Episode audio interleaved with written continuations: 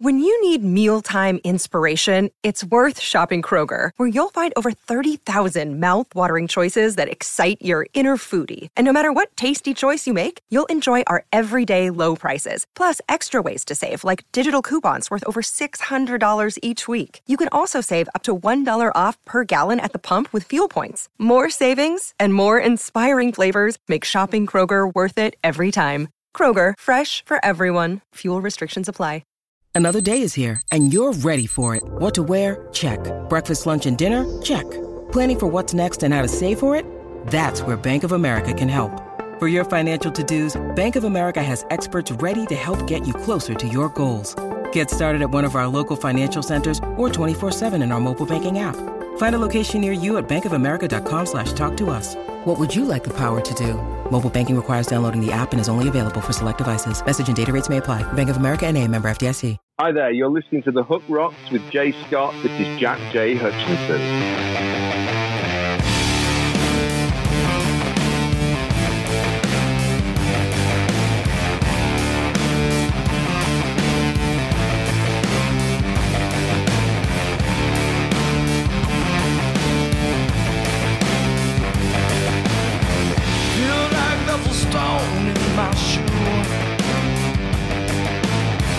And my heart is heavy.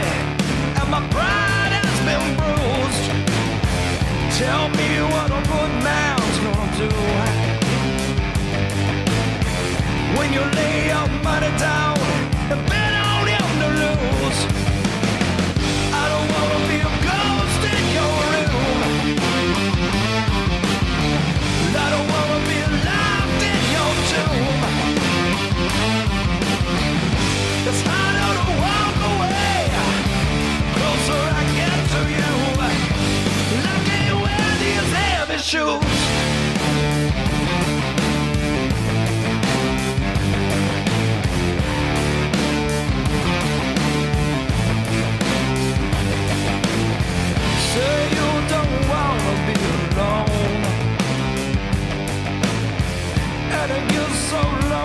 That is the Cold Stares, Heavy Shoes. Welcome back to the Hook Rocks, the ultimate rock community podcast. I'm your host, Jay Scott.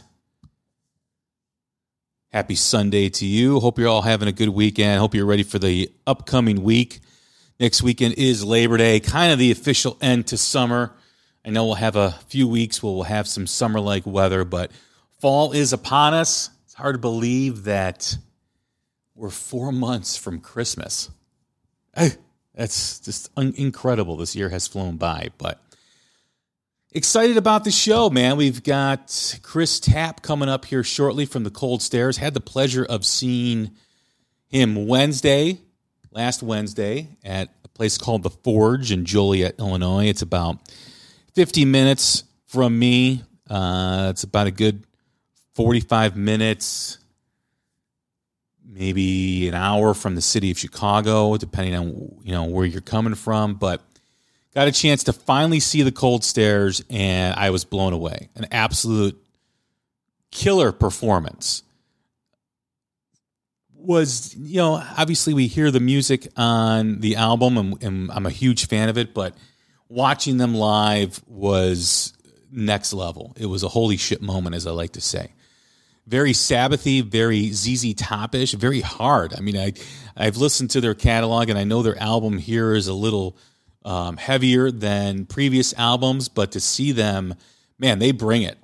And you know the the relationship between Chris and Brian, the drummer, is really tight. Brian's an amazing drummer. I mean, amazing pocket, just blew me away. Chris, you know, with his riffs and playing and the way he gets that bottom end on a guitar to make that two piece sound like there's more people on the stage is just tremendous. Uh, great guys. Finally had a chance to meet him after the show at the merch table, talking for a bit. Um, pleasure to talk with them. Very humble, very great guys, and um, I wish them nothing but continued success as they move forward. They've got some opportunities that they're going to be talking about, or Chris is going to be talking about on the shows, and I'll let him tell you all about it. But uh, a great band, a great album here released in the third quarter, Heavy Shoes. Um, visit their website, coldstares.com. Visit their website and uh, go buy that album. I mean, they got a nice collector's edition, limited edition vinyl that's got like this gold, looks like a bowling ball, you know, the way it's laid out on the vinyl. It's really cool. And the album itself is kind of like a piece of art. I highly recommend it. Um, one of my favorite new bands that are out there. They've been around for a little bit.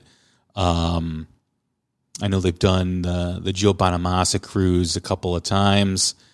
Uh, I know they opened up with some other bands too as well, but I think this was the first time they were in Chicago and had to go see them. Had to make the trek out to the Forge, and it was a blast. It was well worth it. So I hope you enjoy the interview coming up here. Great guy, uh, lots to talk about, and uh, hope you enjoy. So let's take care of some business, and we'll get to the interview. Once again, this episode is sponsored by Blue Chew. Say it with us.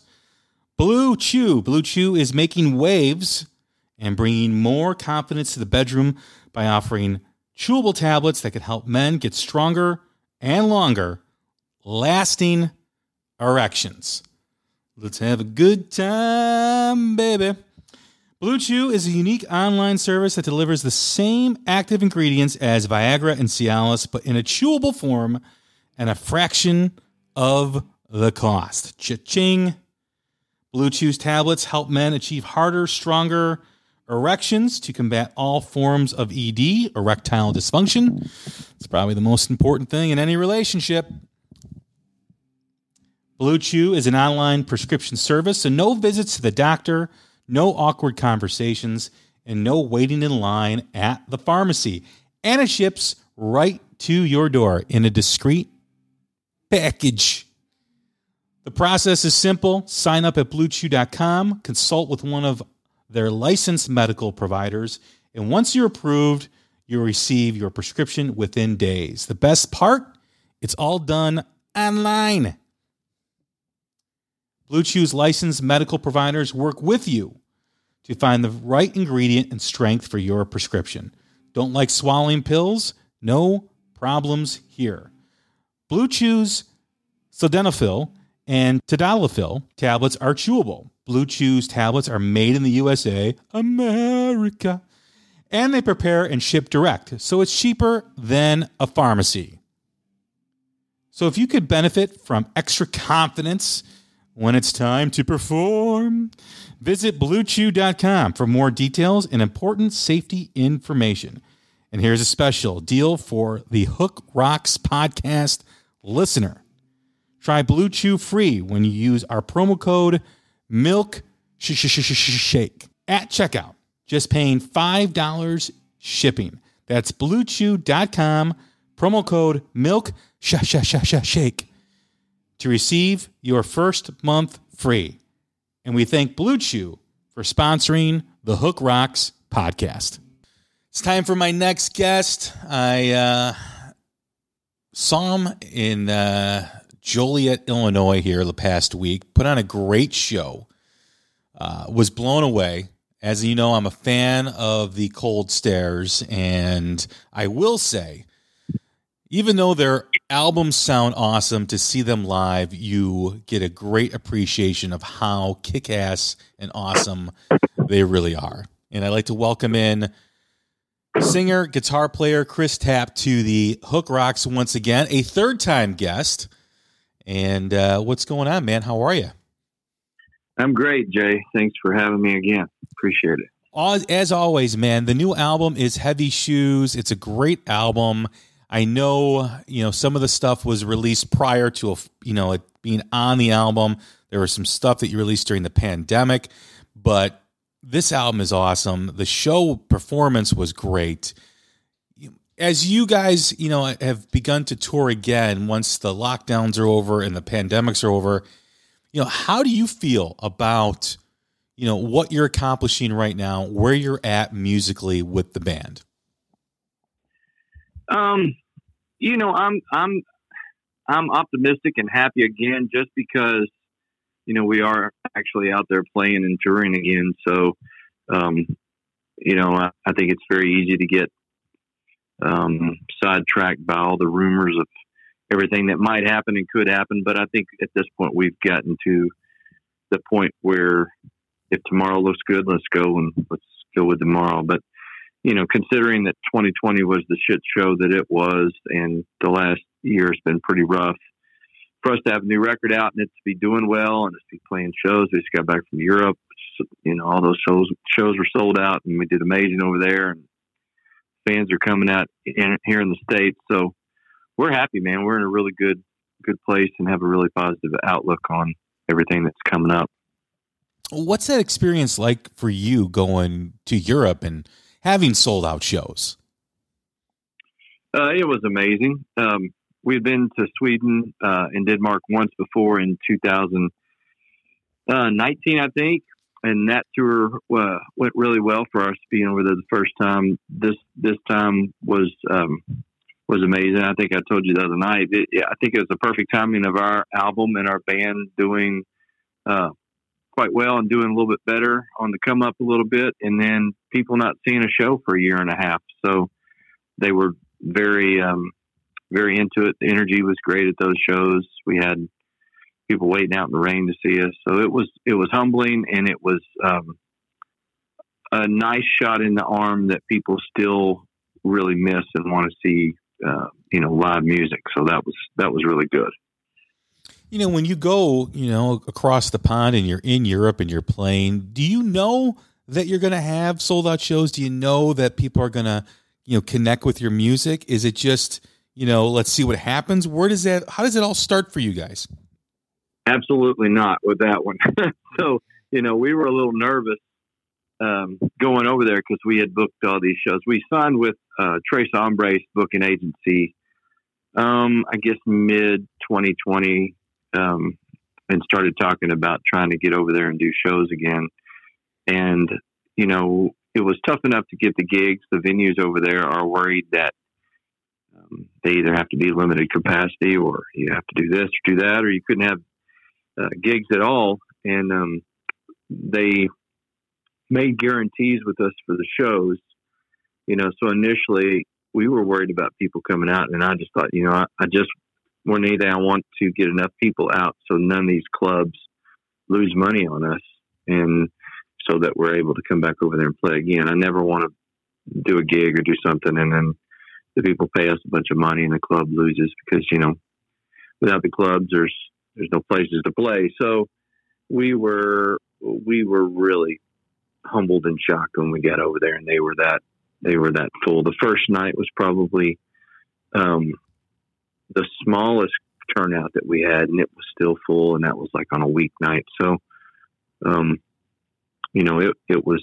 it was great. But we initially had Sweden, Denmark, Germany, Belgium, Holland, and we were ready to cancel the whole tour two weeks prior. And Philip, our agent at Tres Hombres, was like, "Hey, man, just just give it one more week. You know, give it one more week." So one week ahead of when we were supposed to go over there, Denmark lifted um, their restrictions on being able to fly into Denmark, and Sweden hadn't. But we literally bought tickets a week before. Um, and we flew into Denmark and we just thought, well, if we can get on the ground in Denmark and get our gear, then hopefully we're not stopped going across the board in Sweden and these gigs happen. And they did. You know, we were able to do all those shows and, and pull it off. But we were processed a, a ton of money for plane flights and it just was last minute. We didn't have a whole lot of time to advertise the tour. Luckily, Tres Hombres did a great job. And then they also work with a company called Rootsy in Sweden they had booked these shows and they did a great job of letting people know we were coming. So we're able to pull it off. Yeah, I mean, it sounds like that's kind of the name of the game. You know, you don't really know what's going to be happening with shows these days up until you know a week before, days before, in some cases, because yeah. things are changing. Still, you know, things are from one day to the next. You don't know what life is going to bring. Yeah, exactly when you think of the album that you guys just did and you think of the material that you released during the pandemic, you know, the question for you guys is, you know, what's it like making music, creating music during a pandemic versus before, versus prior to that? Um, that's a good question. Um, you know, usually when we made music before, we'd get in a room together and I'd bring some songs in and we'd jam it out and arrange things and we'd think about a studio and we'd go in and do that. And, you know, then a month later, two months later, we start releasing singles. And um, this time we recorded everything and we really recorded the whole record except for three songs in one day at Sam Phillips in Memphis. And then it was trying to get back down there to finish the record. And we were delayed in February. And then by the time we were able to get back down there in March, COVID had hit and, and Memphis was locking down. So um, it was a very different experience than what we were used to. And then we just had to sit on the album for a while. We were in negotiations with Mascot and we got that ironed out. In the meantime, we put out the Black Sunset EP and we were just trying to stay busy and be productive um, and put stuff out. But um, we never sat on a record that long before, and I just had to kind of separate myself from it for a while, not listen to it, or um, I think there's a possibility of, for me anyway, working on something too long, uh, overanalyze it, or decide that I don't like something or whatever else, rather than being in the moment and going, okay, this is where I am now. These are the songs. This is what I'm about, and let's put it out. So it was tough, man. It's a little bit different. I know that we will not make another record in that fashion. Um, you know, where we just sit on it for a year, year and a half, just kind of waiting on it. Um, it's very easy, very easy to, um, to, to overthink it when you do that. It also is, you know, it's a victim of circumstance too, right? I mean, I, I, Yeah. I bet that the idea or the plan was not to sit on it for a year, over a year, but you know, based on circumstance, you really didn't have a choice. And you know, you, you're right. When you overanalyze something and it's not, it doesn't be, it's not fresh anymore. It becomes something that is so distant, and you you try to stay connected with it. I guess that's probably the biggest challenge is staying connected with the music that you wrote for this album because everything else is happening in life and, and you know you're you're a musician, you're creative and you rely on those experiences to keep pushing your creativity. But then when you're sitting on something that is, you know, when when you live through a pandemic, something a year later feels like 20 years. It has to be uh, uh, you have to kind of recharge and stay connected with it or try to stay connected with it. Yeah, and I think I, I looked at after we recorded the record, I thought, man, this is kind of a dark, a darker record than what we had made before. And I and with this one, I just kind of allowed myself to go as dark as uh, it naturally went. But then, uh, you know, once the pandemic hit, it's in writing the record. I was finishing lyrics in February, you know, just when things started, and I think I almost had felt, um, you know, kind of felt this darkness coming over us here and just things to come. And it, you know, it definitely came through in the record. But um, so when we were finishing it, we added a few songs. We added uh, "It's a Game," "Save You from You," and "Election Blues," all late summer 2020.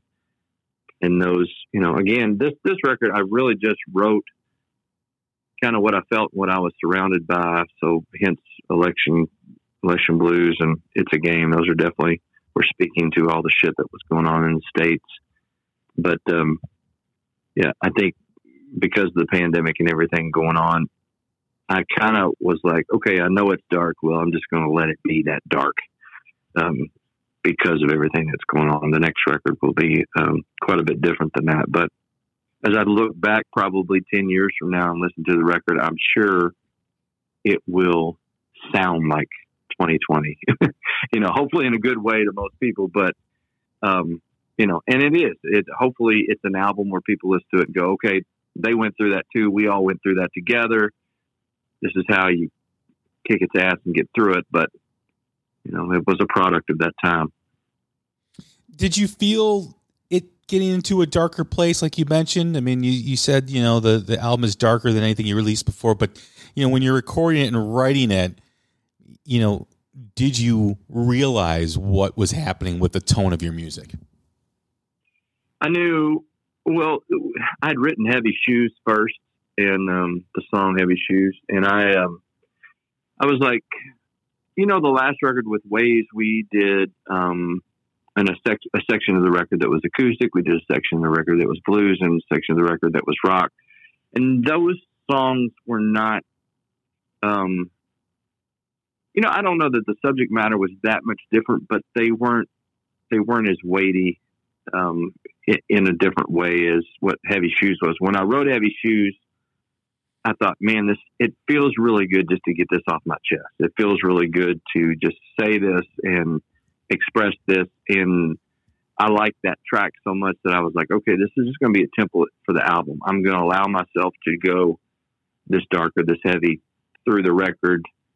And, um, you know, there were some other points that I thought, like in the nighttime, Dust in My Hands, there was a couple songs on there that I thought, well, you know, it's not not as heavy, but it fits it fits the record. You know, it, it sounds like a nighttime record. It doesn't sound like an afternoon record to me. And um, going through the record and writing stuff like Heavy Shoes and Hard Times, um, not only was I thinking about maybe stuff that I've been through or Brian's been through, but also things that other people have been through that were kind of heavy and weighty on them. And, um, you know, Dust in My Hands being about Native Americans and what they've gone through, and um, a couple of the other songs kind of focus on characters that um, I've come to know and love over the years. So, yeah, it it um, I don't think it was an issue allowing that stuff to come out, at least with this record. You know, you and Brian have been partners for so many years with your music. Um, you know, do you guys when you do decide to go into those areas that you haven't gone before, is it one or the other pulling each other in that? Are you guys both going in on that journey, you know, with each other? How does that work with you guys? Um, man, lyrically, um, the, the good thing about Brian and I is that we all we've both kind of known our roles, um, and um, we don't step on each other's feet too much. You know, with the lyrics, Brian's always been an advocate um, and um, you know a cheerleader that that my songs are good and and you know I don't think the lyrics necessarily have to fit him or or not fit him personally, but he respects them enough that we go with that. So I don't get any feedback really on those except for hey man that's great or that's not great or hey I, I think that you're talking about this. Is that where it goes? And um, so that's always been great. And us playing together so long uh, in knowing those roles, you know, when we go into the record, I'll just say, "Hey, man, I'm this is kind of what I'm thinking about for this album," um, and we're usually close enough on the same page that you know he says, "Yeah, yeah, that's what that's great. We can do that," or you know. Um, if we want to go a little bit this way, and then I'll say, "Hey, man, we're I think we're going to go a little bit lighter, a little bluesier, a little rootsy," and he'll say, "Well, I could use this kit, I could do this," and um, so he's great about that, and he's also a great arranger and partner as far in laying out as far as laying out the song. So I'll I'll write a song, bring it in, we'll bang through it, and then we'll analyze some sections. And he has always great input. Uh, you know whether it's maybe we should go eight bars, maybe we should go twelve bars, maybe we should get heavy, maybe we should get light, and we just kind of talk it through. It's fairly rare that we have an argument about something, and um, you know even not agree on something. So, um, you know, when you got five people in the band, you've got one guy that really wishes he was a songwriter or really wishes the bass player was the guitar player. You have those kind of issues, and we just don't. Brian enjoys being a great drummer and and a good ranger, and he's a studio cat and loves doing things in studio, being in studio. I never go in to the studio with him and say, "Hey, you've got to do this, you've got to do that." I'll say, "What does tambourine sound like on there? what would this kit sound like? And then he says that would work or that wouldn't work, and we we try it or we don't try it and go from there. But it's a mutual respect, and um, like I say, it's just a role thing. So we neither one of us really pull each other one way or the or the other. There's been discussions of adding another person to the band, and he's adamantly against that. So we've had a little push and shove uh, in discussion on that. But in the end, nobody else knows this band better than him. So um, if he's that adamant against it, then I'll probably side with him on that. One of the things that I noticed is, you know, as I said, the albums always sound great, right? You know, the music sounds great. When when you go to a live Cold Stares show, I mean, it's a holy shit moment. You know, I mean, it, it's you know, you you have this great tone on your guitar. You guys are so tight with each other, and Brian sounds amazing on drums. Like he sounds great on the album. You guys sound great, but like when you see you guys, it's like man, like like it just elevates your music into a whole nother level. Oh, thanks for for saying that, and um, I'm sure Brian would say the same thing. I, we were talking about, you know, we've done a run of shows now. So we did 11 in Europe. We came back and we've done six or seven now in the Midwest. And uh, one thing that I, I note that as we go through this is, man, we're really working. If we're playing for an hour and a half, we're we're working. You know, there's a lot of drumming going on. We don't. I don't spend a lot of times talking. I spend a lot of time talking between the songs, and we we we work and um, when it's right and the energy's right and the room's right. You know, it's like the show you saw in Joliet was a Wednesday night at 10 o'clock and, and it was a great crowd, but it wasn't a huge crowd, but the, the crowd that we had had a good energy. And when that energy is there, uh, there has always been something magical between us and the crowd. And it was there uh, this Friday night in Evansville when we came in, sold out show here in town. And it was just absolutely electric in there. So I think that third element is maybe our third member, and um, we have always felt like on the on the right night we're much better live than we are on record. So we have always been working towards and aspiring to making better and better records, and also not limiting ourselves in the studio to say let's make the best best record that we can, whether that means adding organ or background vocals or whatever else, because we know we can, you know, even if we do the songs a little bit different live because we don't have the organ or whatever else, it's still we're still going to be able to carry it live. So um, nothing like playing live. You know, when you think back of your story, as we've talked about on previous episodes with you on the show, and you deal with the challenges that last year faced and any other challenges that you guys go through, is there a sense between the both of you that because of what's happened in the past and because of all that you've dealt with, that there's really nothing that you guys can't overcome? I don't. I don't know that that we. I don't know that I personally think that there's nothing that we can't overcome, but I think that we've gotten to a point where we laugh at things. Like uh, I think there's a lot of things that come at us that other bands or other situations would be like, "Oh shit, you know, what are we going to do? This is really tough. Maybe we shouldn't be doing this." And w- with us, we've gone through so much that we're just like, oh, okay, well, that's uh, that's another thing, and we'll just kind of laugh it off. It's kind of like the song on the on this record, "Hard Times," is kind of a thought of, you know, we were talking about walking under ladders and breaking mirrors and having a black cat, and um, it's like after you go through so much stuff on a path to where you're trying to get to um, you kind of get used to the distractions and um, the challenges, and you look at it in a way of, okay, this is you know this is another place we're going to have to pivot. But I don't know, man. There's a it would take a whole lot for us to stop making music because we both love it and enjoy it so much, and we have always felt like that we, you know, I heard some, I heard. Uh, uh, the guitar player for Dwight Yoakam on a podcast the other day. I can't, his name skips my mind right now, but he was great. And he said, you always have to believe in yourself more than somebody else does. If you take on a manager, if you take on a, you know, it doesn't matter if it's a fan or a friend or whatever else.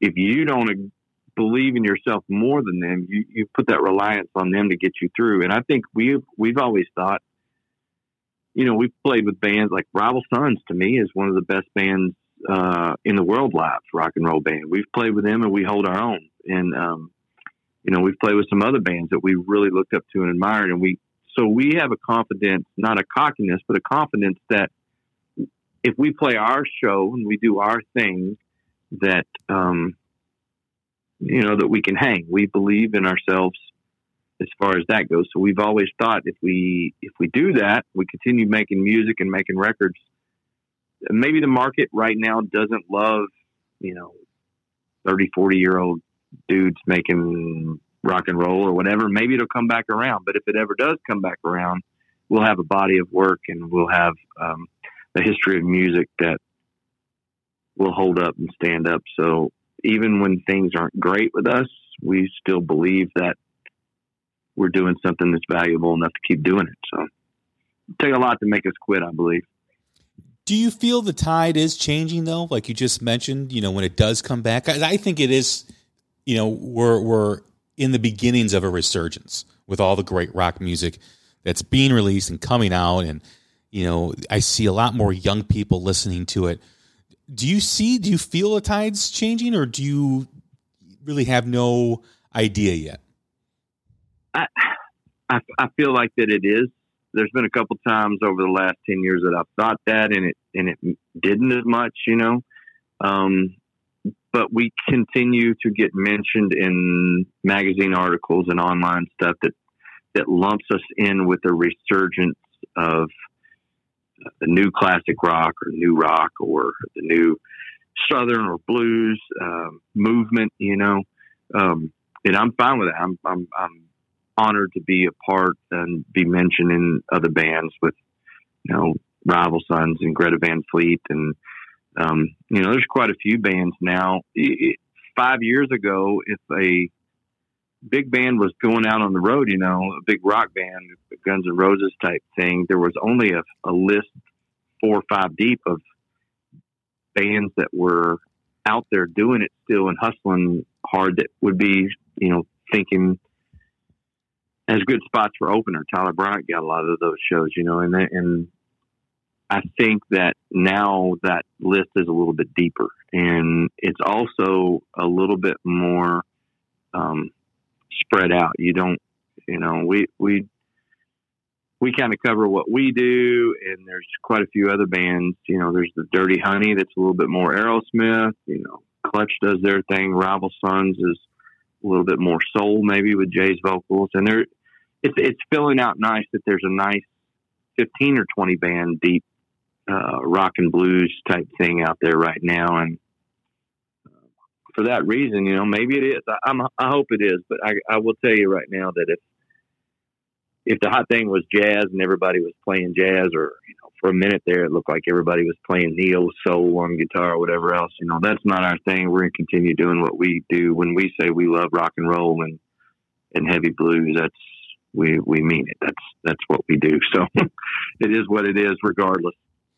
You know, because when I saw you guys this past week, I got a very uh, Sabbathy blues, ZZ Top type of vibe during the show, and I thought that was really cool, really cool element that I didn't really. I mean, I've, I've heard it, but like when it when you hear it, it's really front and center with you guys. Is that what you what you're trying to convey? Um, I think we just. I think about when we first started. We uh, the first record, especially. I, I didn't. I wasn't even thinking influences. So We we were just at the point where we were just going to really just naturally. I'm just going to write these songs.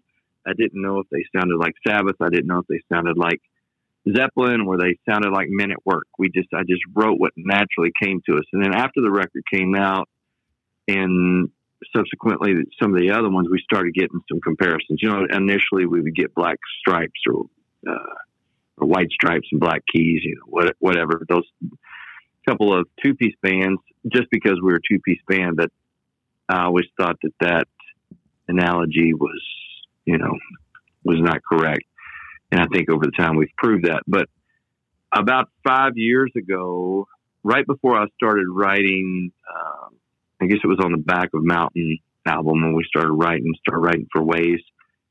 It occurred to me that a lot of the bands that I loved, um, like when I was young, I had guys that were 10, 15 years older than me that I looked up to, and they listened to ZZ Top and Aerosmith and Guns N' Roses. My generation listened to like Soundgarden and Pearl Jam and the grunge movement, but I was influenced by those older guys very on, very early on, listening to those bands. But it occurred to me that like my son's 14, um, and kids that age, they don't have that reference. They they've grown up listening to what they listen to, but their older group, the guys that they look up to that are five and seven or eight years older than them, they listen to to shit music. You know, it's sad. It's uh, it's like the way that punk was refreshing, probably coming away from disco. These kids don't have that reference. So if I play something for my son that's very ZZ Top or that's very Black Sabbath or very Cream or whatever, they don't have that reference. He doesn't know that that's where that's coming from. And so I think I made a decision to go, okay, I'm going to write a song that is going to be very, you know, any way the wind blows is, is a nod of the tip of the hat to Zeppelin. But my son didn't get that until he heard Zeppelin. And then I would say, well, this is what I was trying to emulate because I feel it's, it's important for you to hear that generation to hear what a strong rock guitar with a really powerful riff, you know, can what it can do to you with drums, you know. And um, so, you know, I feel like we're trying to do that with the classic rock stuff the same way that Zeppelin and Cream and those bands took their love of early blues blues music and put that in their song and try to put their spin on. We're we're we're just putting a spin on the music that we loved. Um, and I don't mind wearing it on my sleeve. You know, I, am not one of those. I, remember the Black Keys for a while. They would do interviews, and I remember reading and them saying that they they weren't a blues band and they weren't this. Man, dude, we. I'm in, I'm infatuated with blues. I'm infatuated with British rock. I'm infatuated with classic rock, and and um, I feel like it's the one truly American thing that we have is the blues. Uh, American art form. I'm I'm I'm in love with all that, and I'm trying to emulate the things that I love. A lot of times, if it doesn't sound just like it, a lot of times it's not because I'm not trying to be like it. It's because it just naturally comes out differently, you know. So um, I don't mind those comparisons, and I it's a long way of going around to explain it, but I I am I'm happy to to have any of those comparisons. I also think too when you hear some of the music elitists or the music critics speak about the current state of rock music, it's always like they're trying to define it because oh, yeah. you know they, they want to say, oh, the you know the blues based rock is boring, it doesn't have a place in music anymore.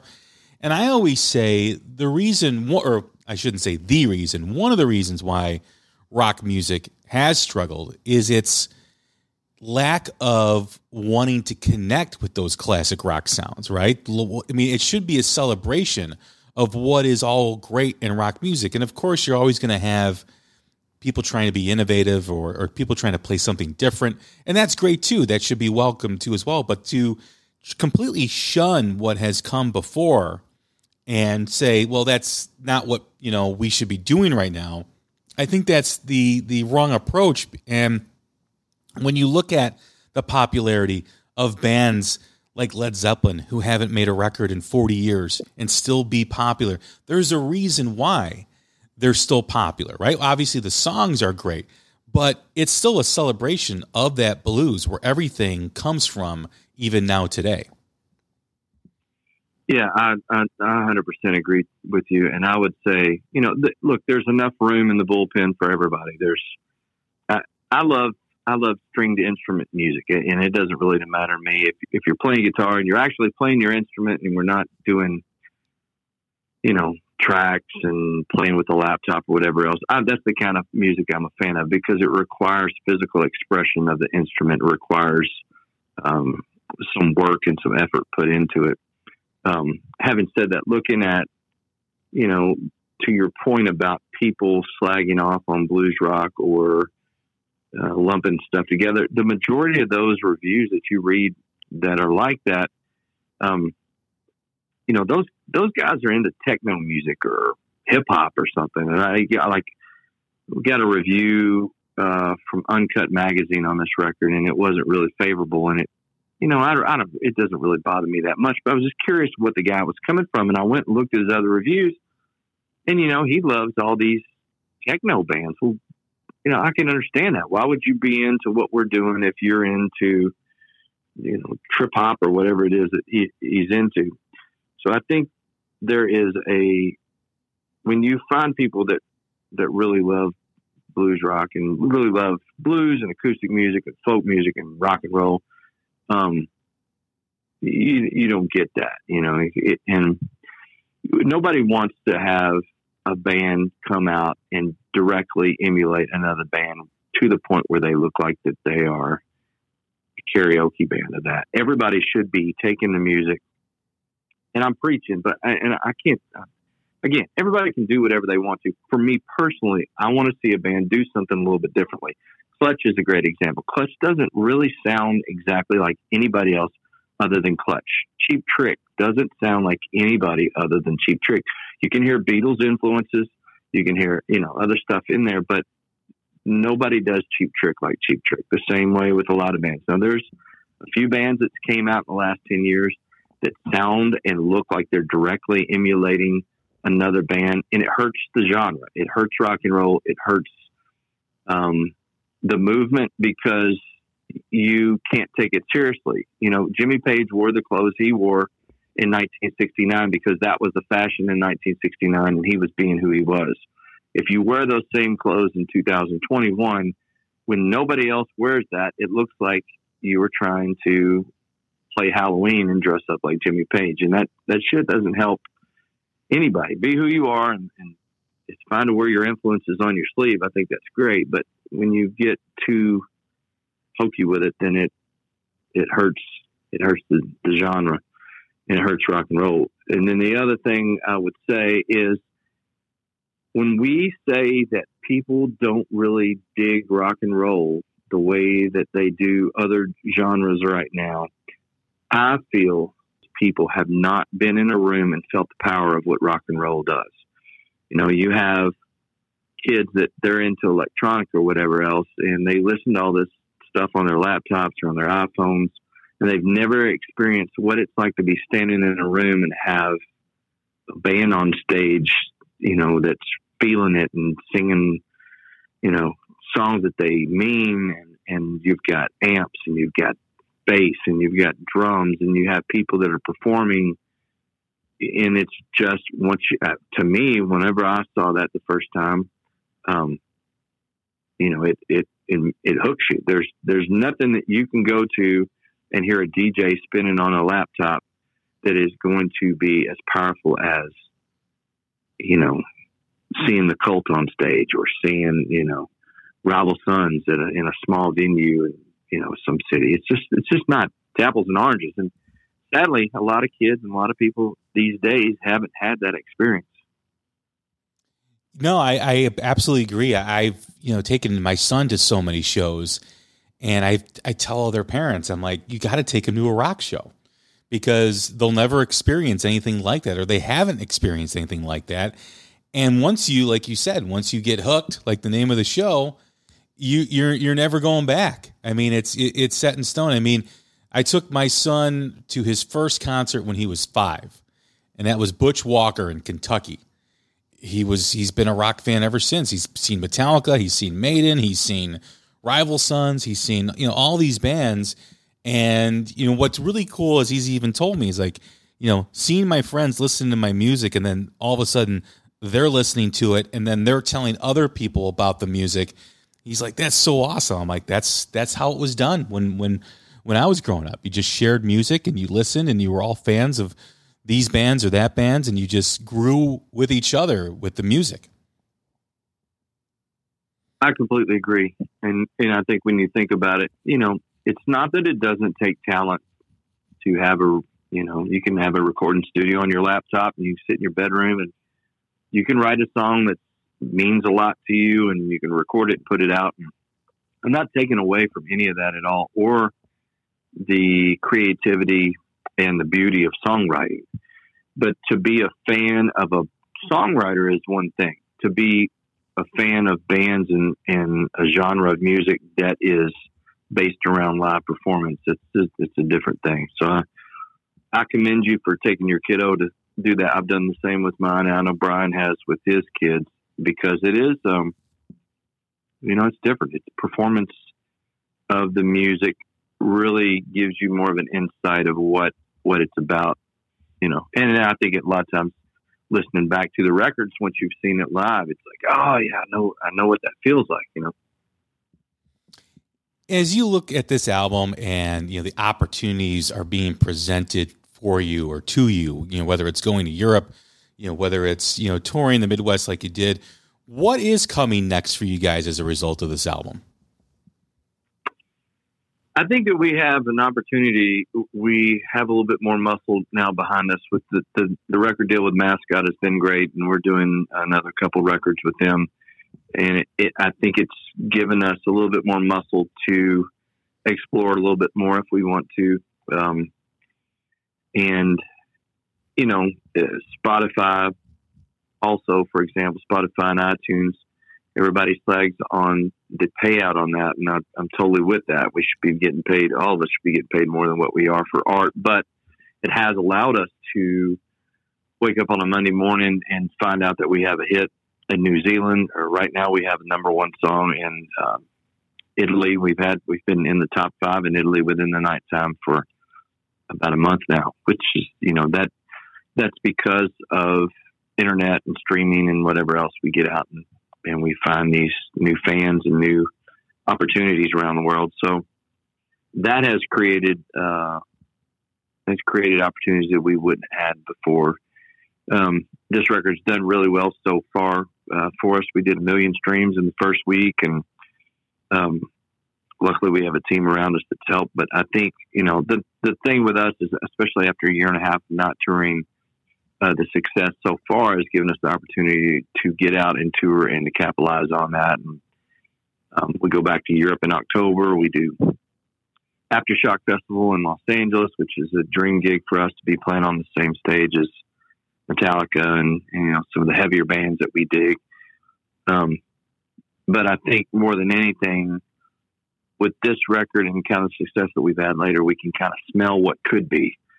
And so now, you know, just the blue collar work ethic in both of us is like, okay, we kind of see what this could be. What requires of us now is, is turn it back up and, and put some more hard work behind it and not be negligent of one single fan or one single opportunity or not take a moment or, you know, anything for granted. You know, you mentioned the Aftershock Festival playing on the stage with Metallica. You know, that's a huge opportunity. That's a huge step. And I, I think what I when I see you guys and, and see the band and see the music that you're putting out is since I've started listening to you guys, which is I think 2018, and had you on the show in 2019, I I continue to see like a progression with you guys. Like every time I turn around, there's another step you guys are taking forward. And even during the pandemic, which was a challenge and difficulty for so many artists, it seems like you guys have come through taking or continuing to take steps forward. Um, yeah, it's probably the resilience of the band is is just because of some of the crap we went through early on. Um, and I think we, you know, my wife has a small business, um, and my dad was small business. Uh, Brian's dad was blue collar working guy all his life, and we looked at those people around us that made examples of, you know, just having a good work ethic. And so, um, you know, I think with us, we I feel guilty if we're not working hard. You know, I get my wife gets on me all the time about, hey, you gotta got to turn it off for a couple hours because we'll work 15, 18 hour days um, to get stuff done. And we probably put a little bit too much on ourselves sometimes, but I, I don't know another way of, of getting it done other than, other than hard work. So we're trying, you know, we just try to, you know, I've, I've heard enough of, had enough advice and seen enough people that, that learn how to pivot uh, when things get complicated. And then, you know, you take that on and, and you know, just like with COVID and everything else, there was, I mean, we were stifled for about three months. I, I was depressed for about three months. We both were just like, we had no clue what to do. But you just have to pick yourself up and decide, well, if I'm going to keep on doing this, I got to figure out the, turf has changed now. So how do we win this war? What do we do to be different about that? And the other thing is to pay attention to those people that you admire around you that are working hard and that are being successful. Joe Bonamassa is a good friend of mine, and um, I look at his work ethic and some of the other people that that are successful, and you emulate that. You know, you just you, you take a little bit of what this person's doing that you like, and a little bit of this person, and you pay attention. And does that work for us, or does it not work for us? And uh, we're in a position now where we get people ask us for advice on the things that we've done, and I'm always super glad to help because we've had people help us, and um, you know, I feel like it's it's good karma to to continue hustling. One of my favorite quotes from doing the show is from Blake Allard, the guitar player for Joyous Wolf. And I was asking him about his thoughts on the state of rock. And he's like, you know, I really don't think about, you know, where this band or where our band fits in the state of rock or the relevancy. We just try to make good music. And if it's good, people will find it. And that's such a, a great perspective because it is true, especially in today's day and age where, you know, technology has the ability for a band like the Cold Stares to, you know, get get exposure at places like Italy or Belgium or Denmark or wherever you guys are touring and also here in the States, where, you know, if it's good music, people will find it eventually. I would agree with that. And I think that's why, you know, I like a lot of different style music. I think if it's coming from the heart and it's good, then, you know, I, I become a fan. And I think that's the mindset to have. I think, I think over time, I've, I've learned that, um, things that are honest will always succeed one way or the other. I mean, you have a guy like Iggy Pop that's not necessarily a great singer or you can have somebody that's not necessarily a, a shredder guitar player or somebody that's, um, you know, super well learned on their instrument, but they, they perform and they, they artistically build something that is very honest. And when you hear somebody say something, whether it's in a speech or whether it's in a film or whether it's in a conversation, and they are really telling you something that's very honest to them, I think as humans, we recognize that and go, okay, even if I don't agree with it, even if I don't love it, I can respect and appreciate that. So I think to his point, if you continue making music and you're being true to yourself and you're doing the best you can and you're speaking about things uh, that you know and love, eventually, um, I believe as humans, we, we all give an ear to that, you know, at some point as you guys keep moving forward, the, you know, the next dates you're going to do, are they going to be, you know, you guys going out there on your own headlining? Where do you guys, what's the next step for you guys? We just uh, got some news from uh, booking agency on Friday. It looks like we're going out with the band Larkin Poe um, for September. So we'll be out touring with them in September. First week of October, we're in Los Angeles uh, I think we got a show in Vegas and Los Angeles, and then Sacramento with uh, Aftershock Festival on the 10th, and then on the 12th we leave for Europe for three weeks, and then November we have a couple tours that we're working on um, that we may the co-headliner pick, get picked up on. So just work, work, work, and and tour, and uh, that's one thing about us. We were really blessed when we were in Europe. We we had people at the last two or three shows that were at the first couple shows that were driving four or five hours to see us play. And I know everybody said it before, but to really get out and, and sell a record, you've got to get out and play. And so hopefully all this will continue um, steamroll and continue to help us sell this record and get new fans. But that's that's uh, right now we're just trying to make sure that every every show that we play we spend time with fans afterwards and and we play the best show that we can do and you know just like like I said on the show in Joliet versus Kansas City on Saturday night place was packed and whether it's five people or five thousand people we're trying to give them everything that we got that's the only way to go I mean the opportunity with Larkin Poe is that's a tremendous opportunity for you guys I mean that's a great audience for you too as well I think so. Yeah, they're they're incredibly talented uh, songwriters and band and, and live performers. Um, so hopefully we share some of the same fans. I think we will, and, and we add to that tour. So we're looking forward to playing some great venues in a couple markets that we hadn't been in before. So um, it should be should be great for everybody involved. I hope. I brought my friend to the show last Wednesday, and he's in from LA. We, I grew up with him. We used to be roommates. He used to be in a local rock band here in Chicago. Now he's out in LA in, in the business out there. And I was planning on going to the show by myself because it's Wednesday night. Nobody wants to make the trek out to Joliet. So he comes with me. He gets in the car. I'm like, I have not listened to this band. I'm going in cold, right? I have I have not heard one song from him. I'm like, all right, man, you're gonna be you're gonna like them second song in, he turns to me and he's like, dude, he goes, these guys are awesome. Like these guys are, are jam. And he's a hard person to impress. And I tell you, man, that show that I saw you guys play, it was a treat. It was it was great to finally see you guys in concert. Well, thanks, man. We appreciate you um, you coming out and bringing some friends. And that's the way, you know, that's still the way it grows. It's the same as it did in the 50s and 60s and everything else. It's turning one person onto it and they they share it with a friend and it, it moves on like that. And um, you know, we we are super thankful every every person that listens to our music and comes out to these shows and um, especially after everything that we've been through, maybe we're a little uh, extra thankful and appreciative of it.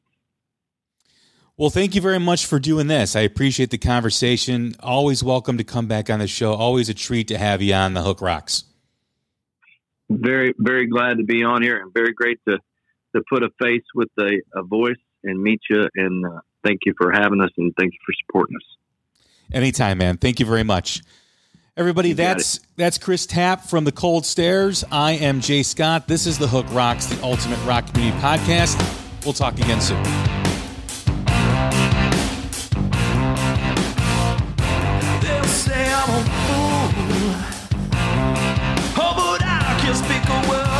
calling your name, playing it cool.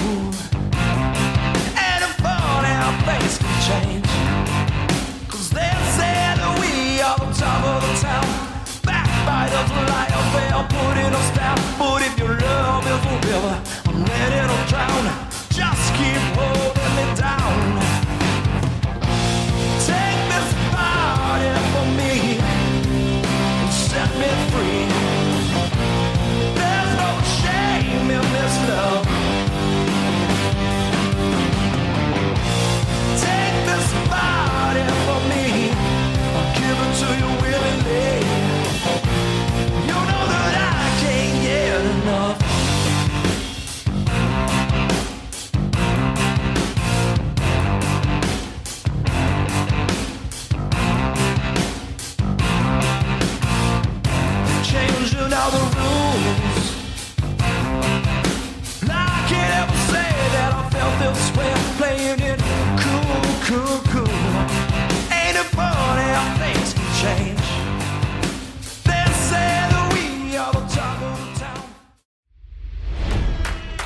It's NFL draft season, and that means it's time to start thinking about fantasy football.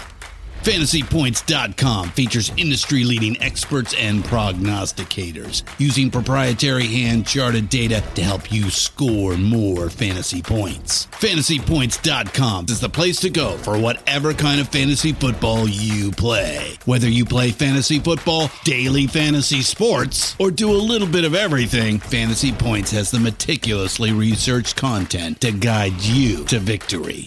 And why wait for the fall? Fantasy Points also covers the new spring football league, the UFL. Join the guru, John Hansen, Scott Barrett, Joe Dolan, and other massive names in the fantasy football universe with an exclusive offer. Use code Pantheon for 15% off any fantasy points package, including the all in package, with access to every article, tool, and data nugget that Fantasy Points has to offer. That's fantasypoints.com and code Pantheon for 15% off at Fantasy Points. Fantasypoints.com. Code Pantheon. Score more fantasy points.